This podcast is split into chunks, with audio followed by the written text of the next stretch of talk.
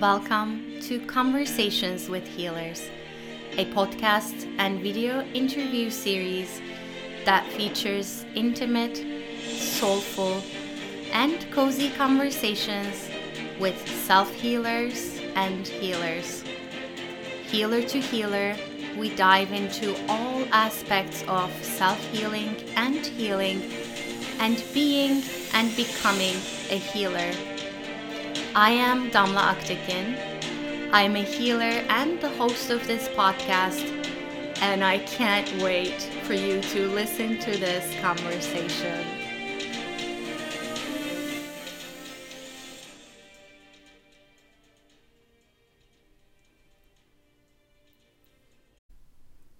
If you are new to this podcast, please take a moment to subscribe so that you can be aware of new episodes.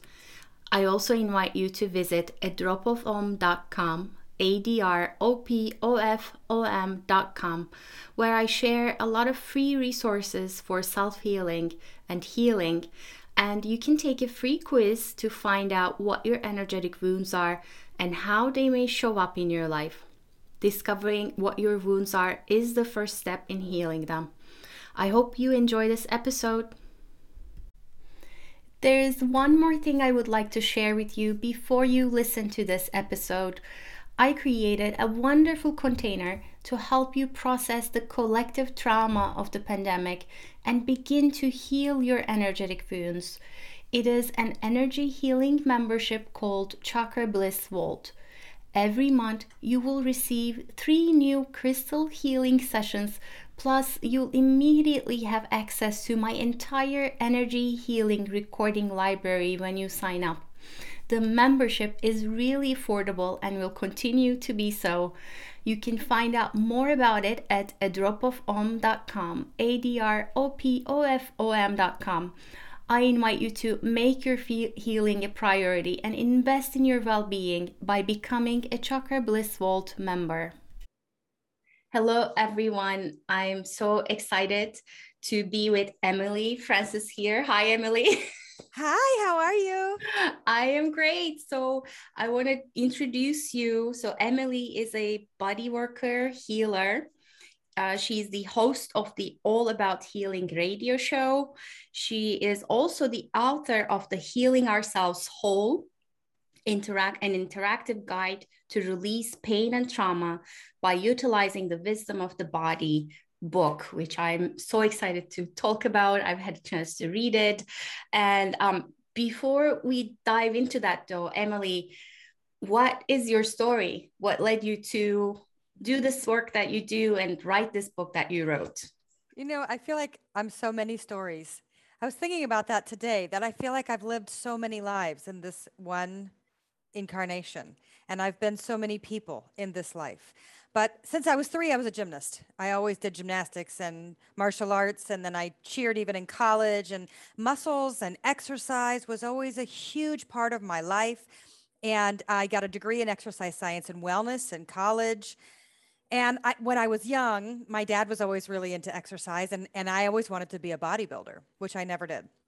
But he would always be very proud and want me to tell everyone, What do you want to be? Tell him, tell him. And I'd say, Oh, I want to be a bodybuilder. And when I was 13, uh, he went to go play tennis and he couldn't come to the gym with me, and he died that day. He died of a heart attack. And it was the most shocking, like, shocking to the point where I had to become someone completely different just to survive it because the pieces were in, in shatters. And um, I didn't really know how to grieve, and no one taught me. So I always tell parents if something happens with your children, divorce, death, any of the big changes, even moves, get them some help because I didn't have that. We had about two weeks to grieve, and then it was like the door was closed, and it was like considered disrespectful to talk about them in my house. And so it wasn't like we kept his memory alive or I could ask a lot of questions. And so in a way I lost a lot of my memories because it was like if I visited my memory bank, I I felt ashamed. Like I, I shouldn't. This is your no, this is your no-go zone. And so you took away my favorite person on the planet, my closest person, and then you just expect me to live. And I had to become someone new. And and it was okay. I, I still did it. But then when I turned 25, so I was a kickboxing instructor, yoga instructor, martial arts, practicing Tai Chi, uh, exercise all day long, loved it.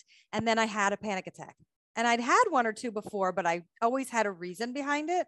But this one, I was teaching an aerobics class and I thought I was going to die. I thought I was actually going to have a heart attack right there. And it changed the dynamic of everything that I was. And I never wanted to walk into a gym ever again. I never taught from that day. I never taught aerobics or went to an aerobics class ever again. I still did yoga and I practiced martial arts, but I let go of all the other forms of exercise and I started going to therapy. So at 25, I stopped drinking alcohol, not realizing how great I was at self medicating. I had done a stellar job at learning how to party with the best of them. And I was a lot of fun and I self medicated. And I didn't even realize that that's what I was doing until I took it away. So I had to do a lot of healing and a lot of self introspection. And it was so not as pretty as the way that anytime you can say it on a, on a show it was an, a really ugly, ugly long path, seven years of trying to heal. And in that time, I went to massage school, became a clinical and neuromuscular massage therapist, and my love of muscles continued in a new and exciting way because I could put my hands on people and really hear what the body was trying to communicate. And so I realized I didn't really want to be a bodybuilder. I just love muscles. So I have a love affair with the muscles that has been ongoing ever since. And I was 27 at the time. I'm 46 now. So almost 20 years ago, I started doing body work. And uh, sometime in there, I started writing books because one, I could see some of the basics that people were missing. And two, there are not enough body workers that are authors. There are not enough people that understand the muscular system in an emotional way, how muscles adapt to emotions and that's the job and the calling of my life. So I have written three books on healing. I write about why we carry pain where we do. What are the muscle groups that are holding different emotions because they're in there. And the common the common theme became so consistent that I started to make it a theory and then hypothesis and testing it and and wrote about it in the body heals itself which was my first of the three healing books. But uh, and then 20 years later i went back and got a master's degree in human performance and physical education. So education is important to me. Uh, studying the body is important to me. I'm a reiki master usui and karuna ki i'm a lymphatic drainage therapist and combined decongestive therapy which makes me one of three in the state of georgia where i was in doing this work post cancer something called lymphedema and one of approximately 40 in the united states to be a specialized body worker was one of my most it was the goal was I really wanted to not just people don't come to me to relax and people don't share their story with me when they get there because I don't want you getting in the way of what your body has to tell me. Mm-hmm. So that's that's me in a nutshell, which is an, a long circular way of saying I'm madly in love with the body, but with reason. I love it. I love it. I think what stands out for me um, having met you earlier and then having read your latest book is and having hearing your story here is you are a bodybuilder in the sense that you help people build their bodies in a new way. Yes, nobody's ever said that. You're right. So, and it's, it's ah. it sounds like your story is magical to me because this is like all the science posts have been leading you to where you are now. So it's beautiful. Thank you for sharing. Well, thank that. you. Nobody has ever said that. Nobody's ever put that together. I've never thought that. And now that you say that, that's exactly what I do. I help you rebuild your body. It just isn't about what you look like, though. That's the thing. And it took me forever because I was a gymnast and I was a cheerleader and then always in, in aerobics and exercise. And for a long time, it became where people felt really comfortable to discuss my body without me ever saying, Hey, how do I look? What do you think? Eh, I didn't do that stuff. And so I, I, drew a lot of people to me that felt like it was really perfectly acceptable conversation to talk about my body, my weight, my this, my that.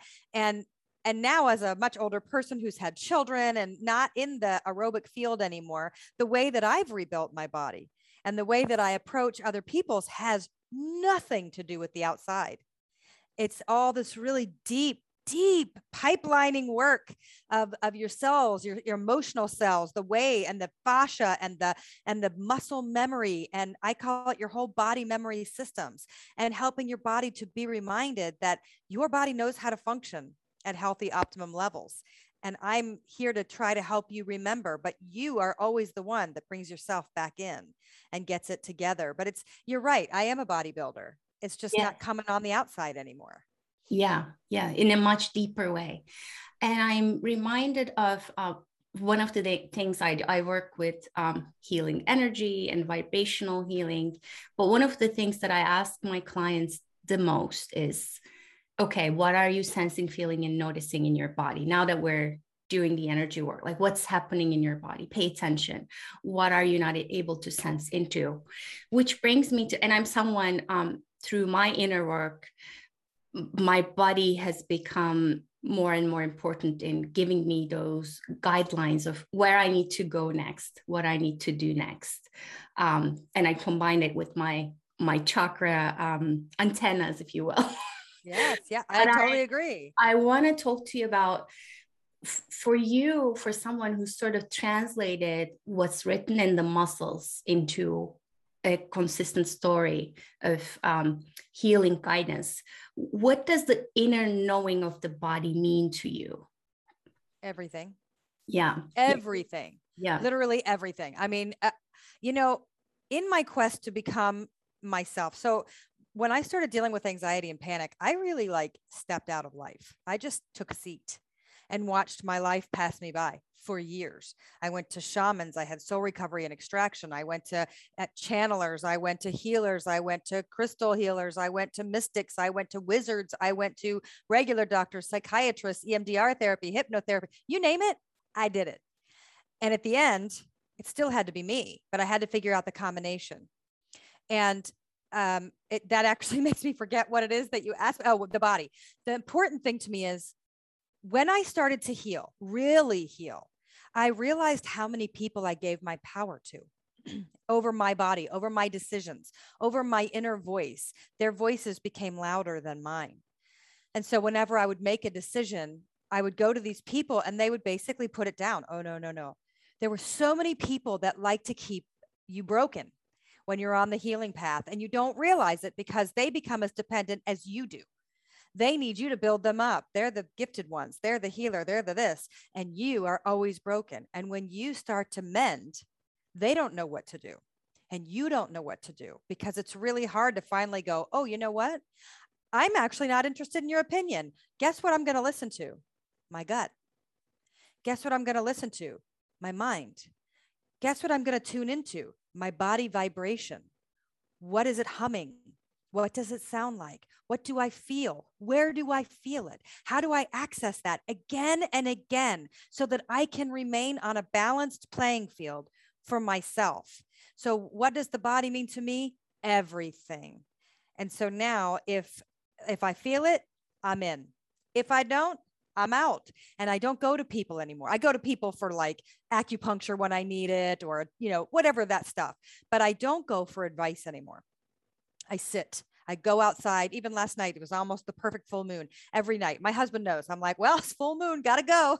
You're asleep. Bye. You know, I'll be outside for a while. That's my time.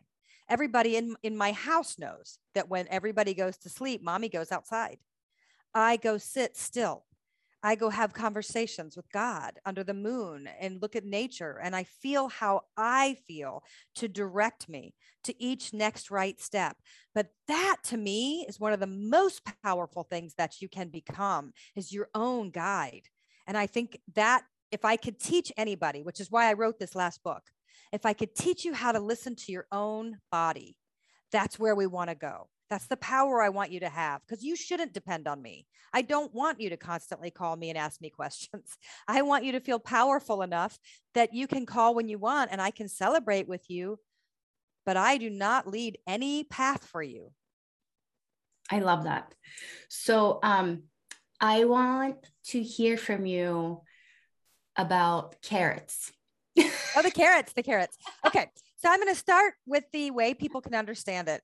A psychologist would call it a trauma capsule. So if you went and you Googled all your little science stuff, you could look up trauma capsule.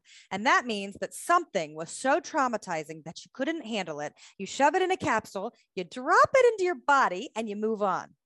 My job is to pick up the capsule from the body. The way that it lands inside the body grows as a carrot is planted.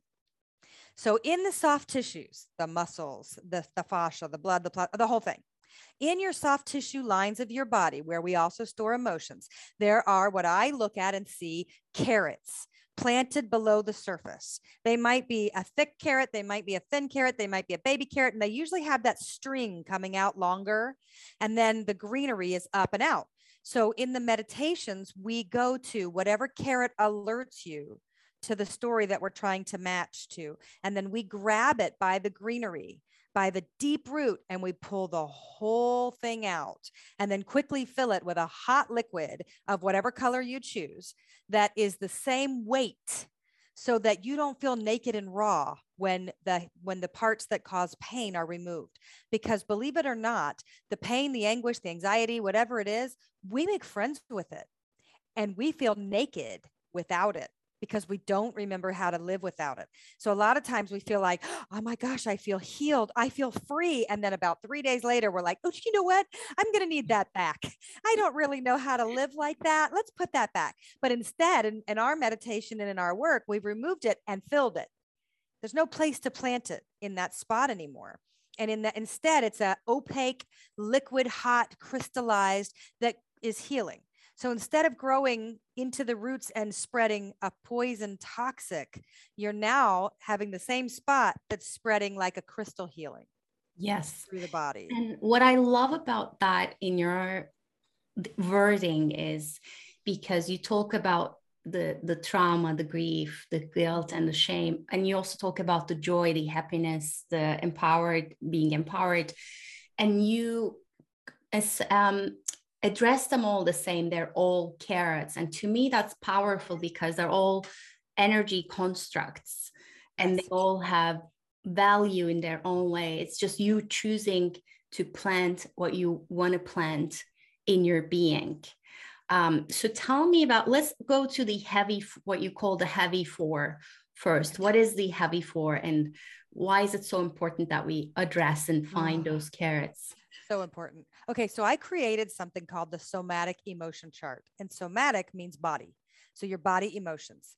When I so when you go to a, like a therapist, they might show you this big wheel, a feeling wheel or an emotion chart, and then they say like, try to tell me how you feel, and you've got like 80 different words looking at you, and you're trying to like pinpoint. But when you're laying on a massage table, you don't have 80 different things. You have very specific emotions in the tissues of the body. And what I consider are the heavy four trauma, which is anything that has happened in your life that produces a negative response. Okay. shame, guilt, and then grief is its own beast. I put trauma, shame, and guilt in a cycle. They work together. One is not there without the other. Really, it isn't. They don't feel the same, but they don't show up alone. Grief is its own entire monster. So we go through the trauma, shame, and guilt and then we look at grief. But the thing about grief that I want to make very clear is you don't really heal grief. You learn to live with it. You learn to minimize it. You learn to figure out a way for it to live in your front pocket, but not take over your body. But grief is not. So when I talk about grief in the context of healing, I never want someone who is in grief currently to look at me and go, Are you kidding me? What, you're going to heal this grief? No, I'm not you can to an extent because grief is something grief slices you. And this is what i really believe. I believe that when you really hit grief because usually grief is a result of a loss a great loss whether that's in death whether that's the ending of something and it makes you uh, your life parallel. Your times are now different. I'm this age but i would have been this age or they would have been this age or this would have been their birthday or this would have been where we were. We would have been married 20 years today grief changes and gives you a second set of timelines. So when you start to think about that, that like I'm living here, grief asks you to live in the reality and in a fake reality if that thing hadn't happened. And you're simultaneously trying to walk a balance.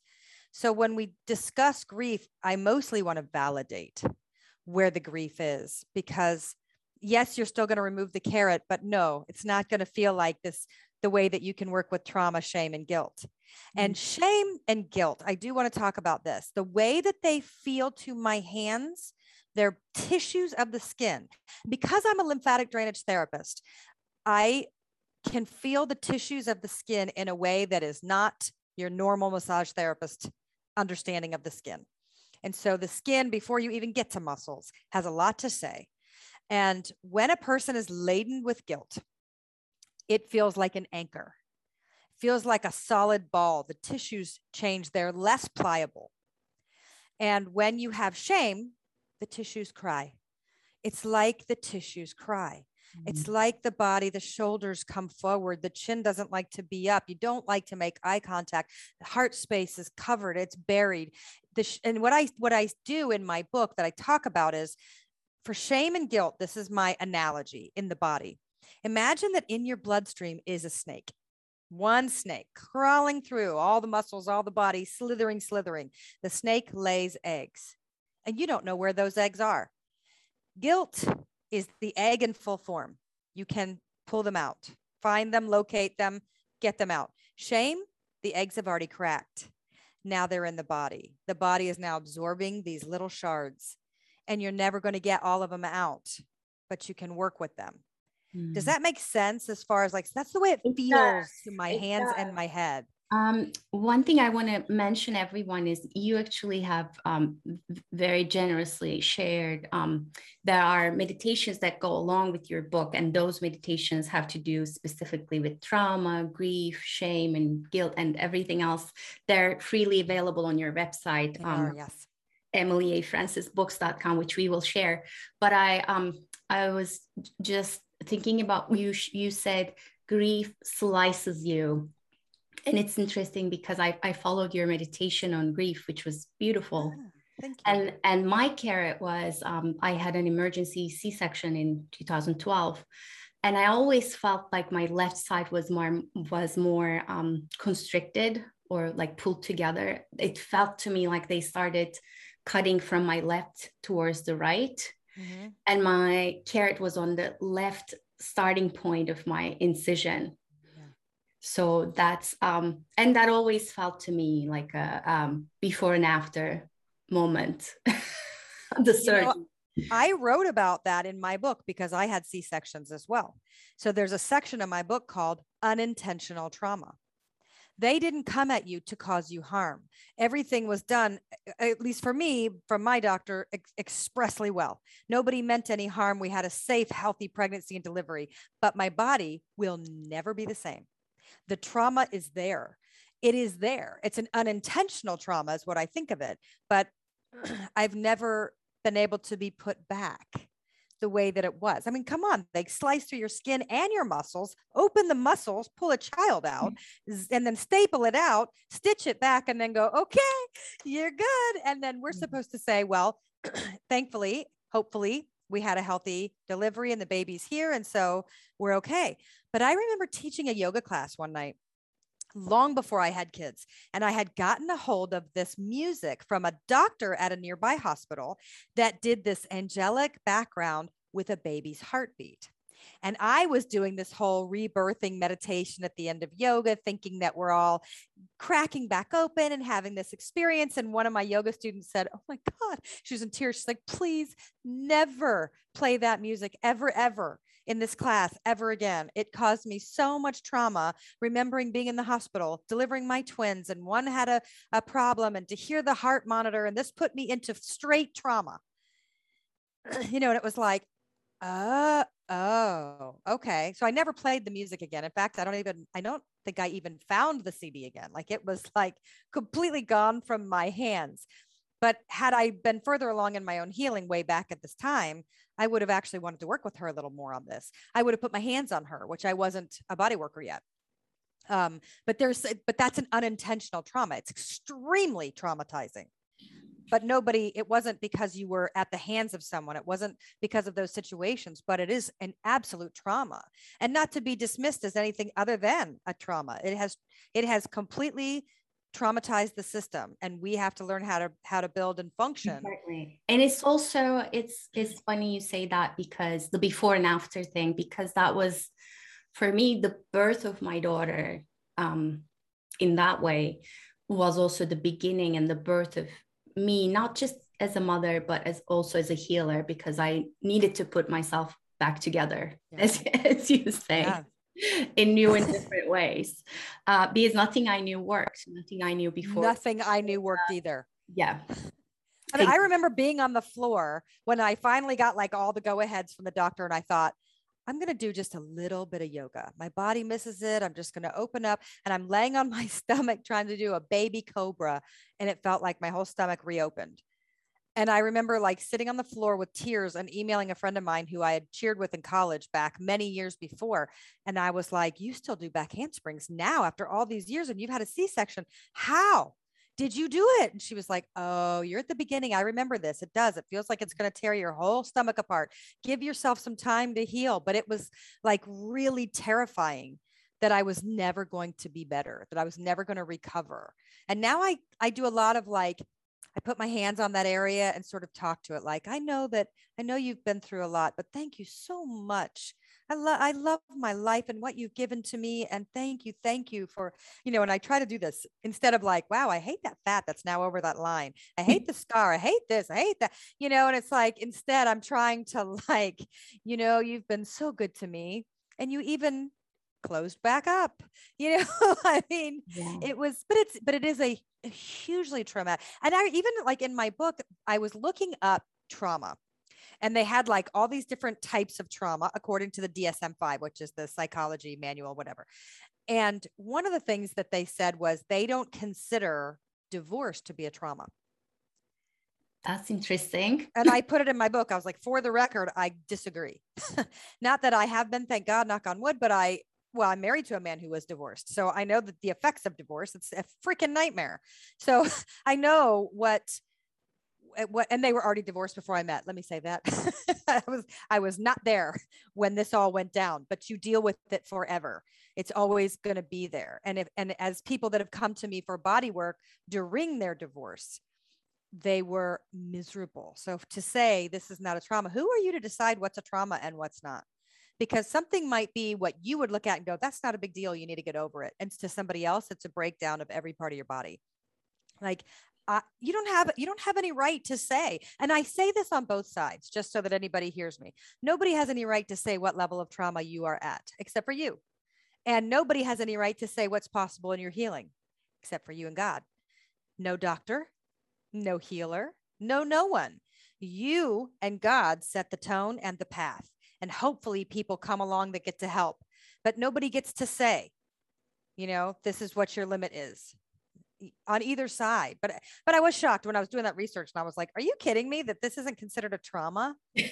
Like yeah i feel i mean any type of and i call them energetic wounds anything that feels that is not life affirming or life enhancing leaves a mark in your body and in your field but also um, let's talk about the good stuff too. Let's talk about the you we talked about the heavy four. Let's talk about, about the fabulous four because that fabulous the mark too right? It does and it it here's what i've really learned. The muscle memory stores your traumas the way they store your joys. You can have the same body response on both ends of the spectrum. They come from the same memory place. So we can trigger a trauma response. We can trigger a joy response we can trigger the release of the hormones that help us heal. So the carrots that I used in the first half, in the second half, the carrots stay in place, but they bloom flowers on the greenery. And here's what I thought was like the coolest thing ever was when I actually researched this, like would carrots grow flowers? On the side of the highway, when you see these white flowers, they're called Queen Anne's lace. If you pulled them from the roots, there's baby carrots at the bottom, wild carrots grow Queen Anne's lace. How crazy is that? And so it's real. It's real. Nature matches what's going on in the body. So the carrot's under. Now you have this greenery. Now you're growing some flowers from these great times. Now I'm going to go over the four happy, joy, connected, empowered. Happy is bliss, sensation, positive feelings, good vibes. It's present, present tense emotion. It is not a deeply held, but it happens so often that your body can recognize it and do more. But you don't really dig into the body to manufacture happy the way that we do for joy. And we'll get there in just a second. Happy is something that comes from outside to the inside. So to feel happy, you can put on a comedy show and just veg out and laugh. It's happy. Okay. And it releases some of those dopamine receptors and things that gives you what you need for healing, for feeling good. Now, joy, though, joy is deep.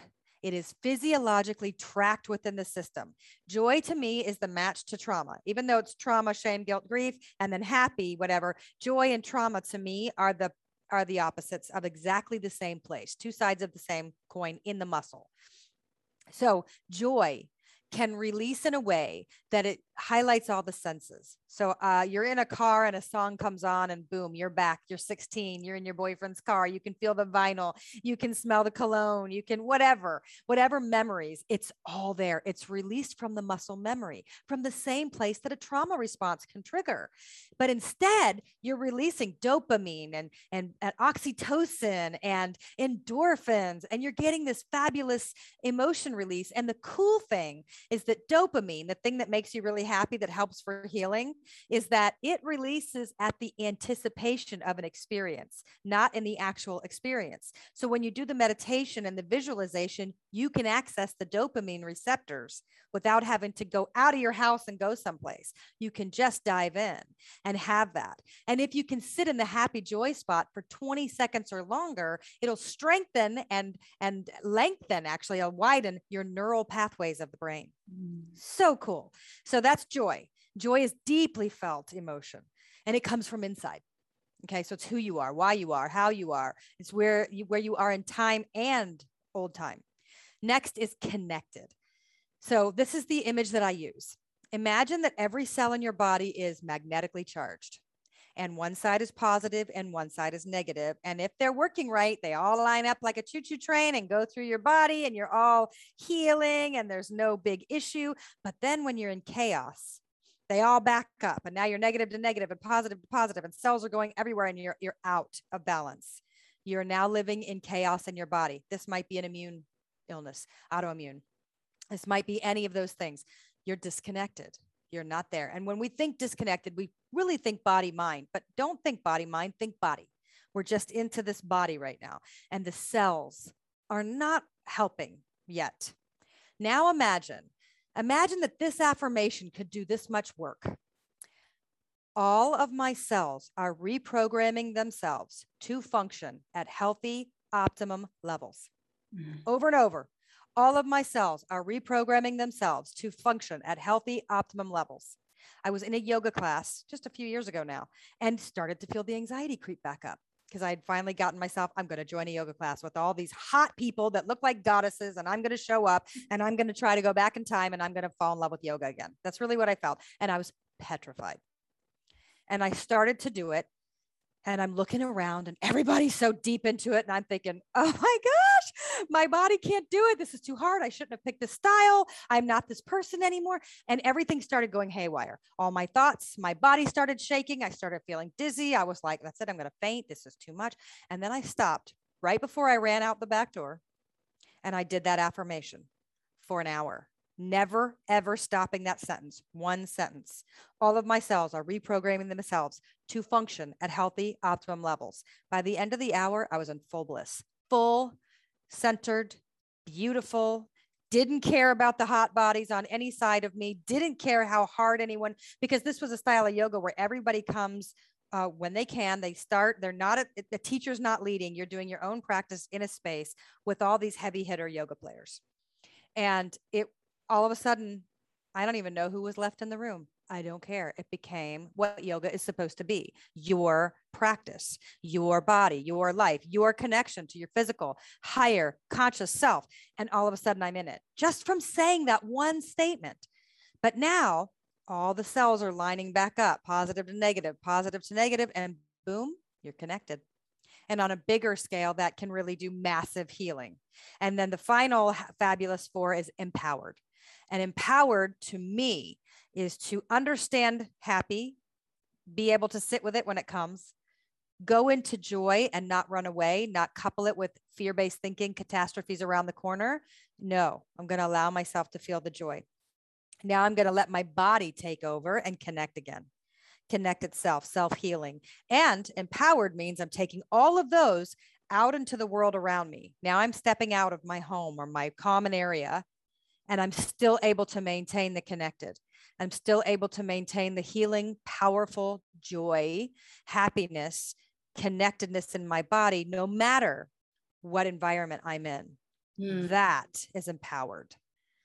I love all of it. I think um, what I'm reliving with you is mantra practice actually was the first thing that made a difference for me when I was healing.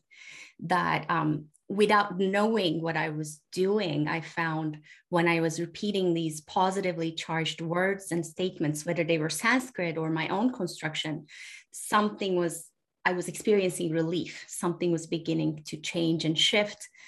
And then I'm, I keep coming back to how you're describing joy.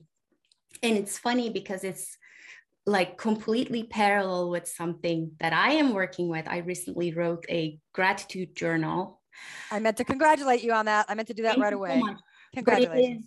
Uh, exactly as you describe it to me, the way you're describing joy is so much like gratitude because it's not just experiencing the outside blooms and beautiful, but it is going deep into the soil of yourself to all the level, levels and layers and to the width and the length of yourself so you can begin to experience the, the subtler um, contentments of being alive if you will yes so I, I love how you put it all together and then i'm coming back to empowerment just being aware and being aware which brings me beautifully to the question of are we ever completely healed? Is the work ever completely done? No. No, you're human. I think you could be healed in another plane of existence. Do I think you're going to be totally healed here? I think healed has an ED on it. Excuse me, which means past tense. I think that's my body's way of saying no. um, I think you're always in a state of healing. But I mm-hmm. think healing and heal are verbs, they're in action. Healed is finished. And I don't think that that's how we work. I think we're always in a state of healing. I think we can heal certain parts, and certain parts we can shut the door. I have worked through them. They are in a state of balance.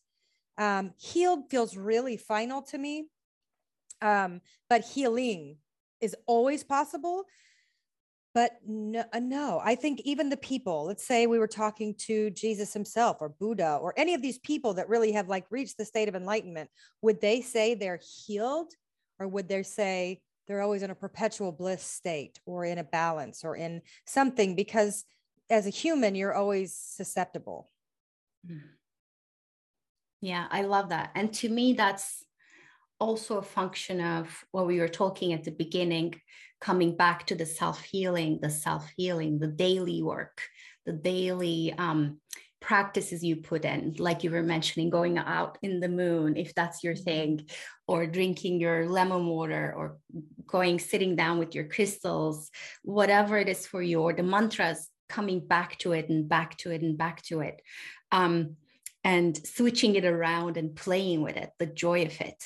Um, but then I want to ask you um, about doing that versus partnering with a healer because I do feel unless you know as you were saying definitely find someone you trust who's not trying to manipulate you in, in some way but someone to um to hold your hand into the the wilderness if you will to find the wildflowers and to show you what might be hidden underneath the rock what carrot.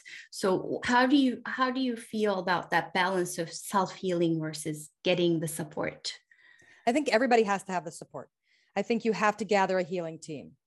I think that's paramount. Um, and i actually i wrote a book whole body healing create your own path to physical emotional energetic and spiritual wellness for that reason because the physical body is different than the energetic body, which is different than the emotional body, which is different than the spirit body. And the people that you would seek for help and guidance live differently. They are different uh, practitioners and they're different practices. So, one of the things I would want a person to be able to identify first is is it physical? Do I need to go see my doctor, my chiropractor, my neurologist? Do I need to go to these things? Is it emotional? Do I need to see a therapist? Do I need to do some counseling? Do I need EMDR therapy? Do I need hypnotherapy? What do I need in the in the emotion state? Energetic. Do I need an acupuncturist? Do I need to go see yoga? Do I need some qigong, pranic healing? Do I need some of these other that work with the subtle body? And then finally, the spirit, that's your practice. Do I need to go to church? Do I need to go to ma- mass? Do I need to go to synagogue? Do I need to go to the moon? Do I need to go to meditation? Whatever the spiritual practice is, it's, I don't, I just offer what's, what's out there. So I have that resource manual for that because I think healing always ends up being up to you, but healing alone is almost impossible. You have to have the group. What I don't want you to do is go to someone who calls themselves the almighty healer and then takes your healing as theirs. Like i did this for you. I healed them. No. I want the kind of healing touch where they understand you are the healer and i'm leading the way. Just like you said where they can hold your hand and take you into the wilderness. To me that's more of like sacred medicine mm. medicine healing. Um, and i think and i get really tied up in that verbiage because there are certain people that call themselves a healer and they really assume responsibility over somebody else's body, which they have no business doing. And then I have other people that understand and call themselves a healer because they're trying to help wake up the healing that's in you. And it's just a, it's a, it's a way of description, really. But it also makes me, when I hear people say, Oh, I'm a healer, I'm this, because I don't say that about myself. So I'll say, I'll help you, I can do this, but I don't say I am because I have no your body might respond to me, your body might not. Mm-hmm. So the other part is if you come to me for work, I can't guarantee the outcome at all. I'm not a surgeon. A surgeon should be able to guarantee an outcome because they have a very specific thing they're working on. But we're working on the energy body and the physical body and the subtle body. We're working on, you know, the subtle body is the energy body, but it's it's all of it. But yes, I do. I think it's really important, but I also think it's really important to know when to grab those helpers and when to go on your own for a little bit. Mm-hmm. I agree. I agree completely. I want to jump to something completely um well, not necessarily outside, but something for for me because that I wanted to ask you.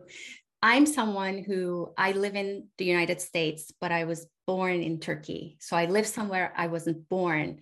And I know that you do too. So yes.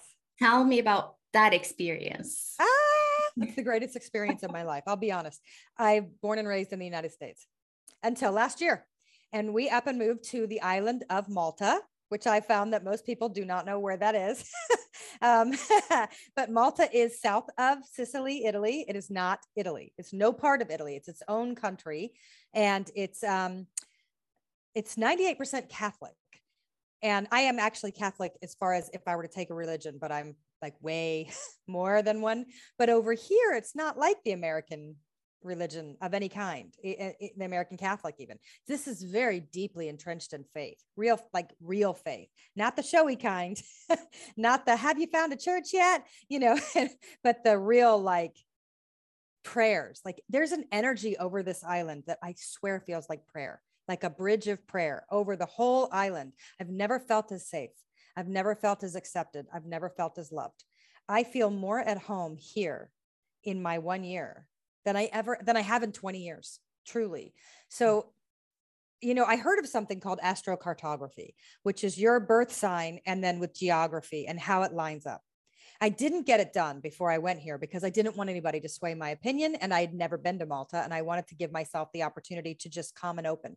But I have to say, if I were to look at the geography, I can't imagine that Malta wouldn't be one of my highest points because I've come alive over here. I've I've accepted myself and found a peace and a happiness that I didn't know could come from your environment the way that it has here.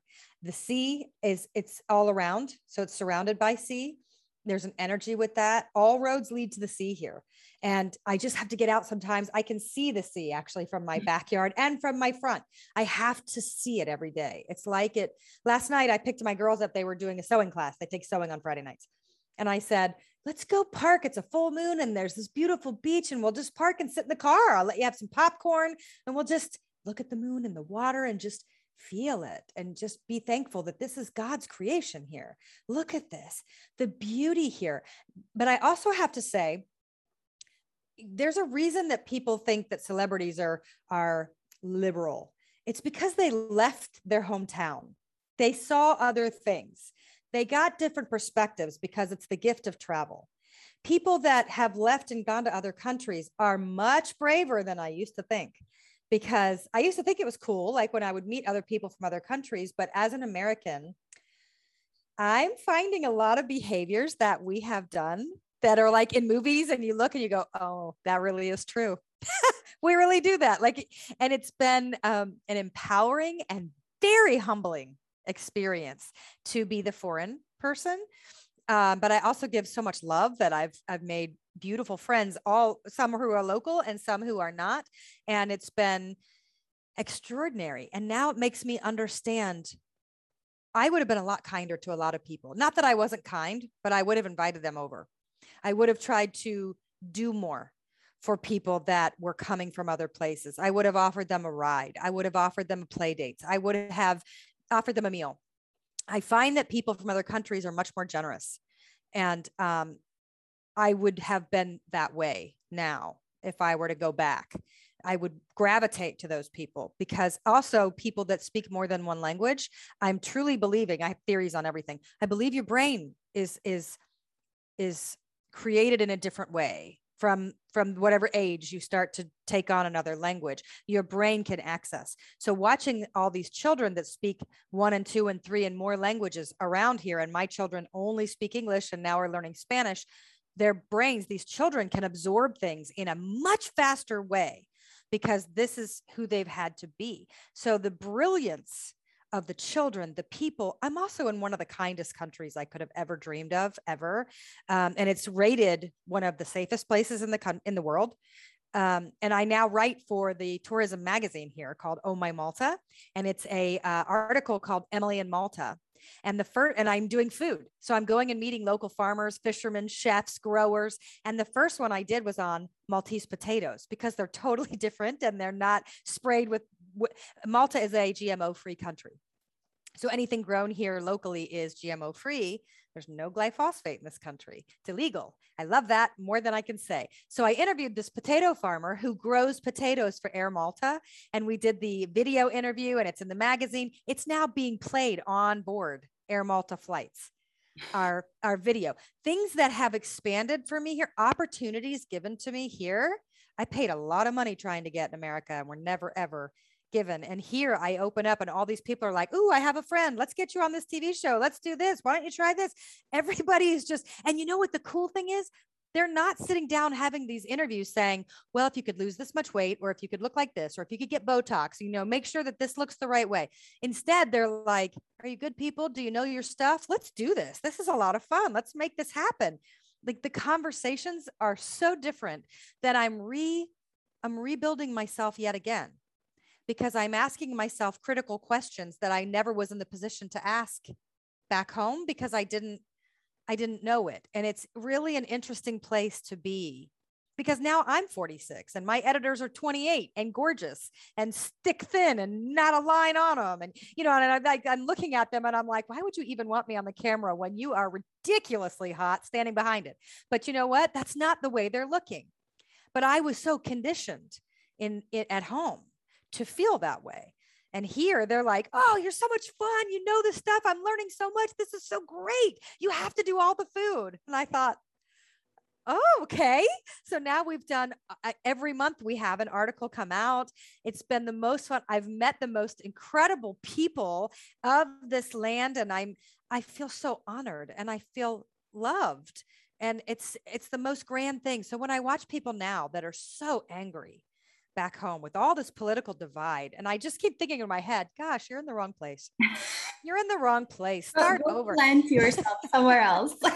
go yes because like now that i know that now that i know what it feels like to be in a, a highly best place scenario for me. Mm. It's a plot twist in the book of life for me. And it's a heck of a plot twist because I was always a chicken. I never traveled. I've really I've been out of the country in Europe once ever and here I show up with my children who've never been on a plane and we show up in a foreign country and made it our own. Mm. And for me that is the most empowered boss work I've ever done in my life and I couldn't teach my children better than by example. Beautiful. Beautiful. I love that. I mean, I'm hearing so many parallels in your story to mine and and for for me too i have been living in the united states for almost 20 years now and it's always um, from the moment i stepped foot in this is this is home to me and Amazing. people look at me and some of my turkish friends ask me like are you thinking of retiring to i'm like to turkey? I'm like no this is home. That's what i feel like here. i want to stay here. I'm very happy here. But i want to ask you i know you're you're someone like me who who who is like deeply interested in life. It's it's been so much fun to chat with you emily. I w- I'm pretty sure that you're already on to your next thing. So, what are you curious about right now? So, what's next? For you. Well, what's next? We're pitching the book that we're working on with the articles. So if I were to put out into the universe what I really, really want to manifest, it's the coffee table book for Oh My Malta for all these foods and and for the feasts they're coming back you know malta has malta is less than a half a million population so they take care of each other here and they've reached uh, herd immunity here so things are opening back up over here with regards to the pandemic um, we're still worried, but we take care of each other in a different way over here. And uh, I want to honor it and I want to turn it into a book as the world opens back up here. So I'm I'm working on that. I'm working on on doing something over here and and making Malta mine. I, I, I want to be part of it. I want to honor the people. I want to show them my love and my gratitude because it's amazing to be in a place where you feel safe with your children and loved and accepted even even as silly as this my daughter had a new tutor come over that teaches at her school so that we can be prepared for the school year ahead because we don't start till the end of september so i wanted to use the summer because both of my children had to skip grades to come here for their school system. So we spent the year trying to catch up and I, I want to take advantage of the summer. So we I did a video with my daughter's teacher and she gave me this name and the tutor comes over and my daughter goes, she hugged me and kissed my head and told me I'm so smart. And you know, in America, that's such a no. Teachers cannot hug and kiss the heads. And, and here it's like, oh, my, you're brilliant and hugging. And, and I'm like, yes, that's what I want. I want that for my kids. I want them to have a teacher that can grab them and hug them. They're not kissing their mouth, they're not touching inappropriately, they're kissing their heads and giving love. But that's how families here and teachers here, kids feel very loved because we're not terrified of being sued every time we're looking. You know, she's here in my home, this teacher. She's not doing something inappropriate. It was beautiful. But when my child said, you know, she said I'm really smart and I said, honey, you are really smart. This was never a thing about smart. You had to skip two grades. You have a lot to do. You're brilliant. I'm trying to make sure we stay with that. Of course, you're really smart, but how great to have someone come over and validate it and give your child that love and affection and say, you are so smart. Wow. They just, and that they, they always say this, brava. They always say that to the kids, brava, brava. They're very sweet. And there's a word in Maltese, pupa which means doll. And you hear it everywhere. So they're like, good morning, Pupa. Come on. Like they're just very endearing. And I've looked for that all my life, you know? That sounds so beautiful. And um, I love hearing the excitement in your voice as you're talking about Malta and your experiences and, and your healing work. So this has been an absolute pleasure, Emily. Is there anything you want to leave our listeners with in, in terms of um, encouraging them in, in their healing journey? Yes, but first I want to say a huge congratulations to you and your journal. It's a huge deal to write a book. And only people that have written a book understand the massive amounts of work and time and dedication because it's supposed to look like it was easy. And yours is beautiful and it looks like it was easy, which means there was a lot of work in there. So, uh, my heartfelt congratulations and big props to you means a lot to your listeners. I'm sure that you love them so much to do this. Uh, as far as you who are listening, your body is full of magic and wisdom, and don't let anybody tell you different. Never, never take the no. Do not screw the lid on the jar of possibilities. Anything is possible for your health, your healing, and your life. And I send you all big love. Thank you so much, Emily. And I want to send everyone to your website. I'll put it down below as well. There's and- journals are free too. So the meditations and the journals on there are free to download and enjoy. So even if I, I hope you get the book, actually, I hope you get the audio book. The person that's uh, narrating it is fabulous. it's not me. when I listen to her, I'm like, oh, wow, that's good. Oh, I wrote that. Like it's an interesting thing. But you can go to the website. You can do Emily A. Francis books. You can also go to healingourselveswhole.com and you can go to audio and journal, download it, have it for free, enjoy it. And if you do need something, contact me. Tell me what's going on, and I can help you find your healing team wherever you are. Beautiful. Thank you. Thank you so much for all that you do, Emily. Thank, Thank you for all you do. Pleasure. Thank you so much for tuning in and listening to Conversations with Healers. If this episode spoke to you in any way, please leave a review or comment, like or love it, and share it with others in your life. This is a true soul love project from my heart to yours. I really appreciate your help in spreading the word. If you haven't already, don't forget to subscribe and check out other episodes to listen to some extraordinary healing stories and advice. Have a beautiful and wonderful day.